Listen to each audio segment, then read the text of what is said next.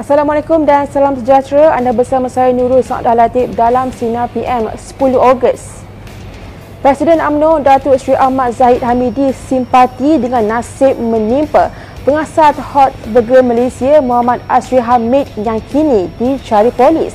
Menerusi hantaran di Facebooknya, Ahmad Zahid menyangkal tindakan Muhammad Asri yang didakwa mengemukakan aduan palsu berhubung operasi permis judi dan rokok seludup di sekitar Sungai Buloh Selangor sebagai fitnah.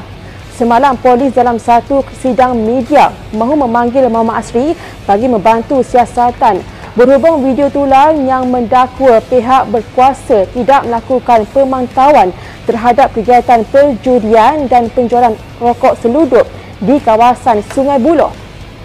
Harap pihak berkuasa dapat ambil tindakan tegas terhadap permis-permis haram ini. Lim Guan Eng sekali lagi menegaskan pertuduhan rasuah terhadapnya tidak berasas dan bermotifkan politik. Guan Eng berkata dalam pertuduhan Jumaat lalu, beliau didakwa meminta keuntungan 10% projek pembinaan jalan-jalan utama dan terowong di Pulau Pinang tanpa menyatakan jumlah khusus. Bagaimanapun hari ini beliau sekali lagi didakwa menerima 3.3 juta ringgit tanpa bukti. Bekas Ketua Menteri Pulau Pinang itu berkata, susulan kejadian itu beliau akan membuktikan dirinya tidak bersalah di mahkamah. Nampaknya ramai yang tertunggu-tunggu dengan keputusan kes ini. Seluruh ahli bersatu digesa tidak keluar parti atau berpaling arah antara kecelaruan politik yang sedang melanda negara ketika ini. Abdul Rashid Asari berkata ahli sebaliknya patut berbangga kerana mempunyai Perdana Menteri dari parti yang sama untuk menerajui kerajaan pusat ketika ini. Menurutnya, kepimpinan Tan Sri Muhyiddin Yassin yang juga Presiden Parti terbukti apabila beliau disenangi oleh seluruh masyarakat berbilang bangsa di negara ini.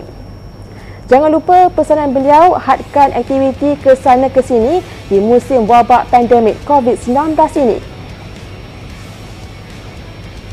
Kerajaan menaikkan jumlah peruntukan sekolah tahfiz, pondok dan sekolah agama kepada 100 juta ringgit setiap tahun bagi 2019 dan tahun ini.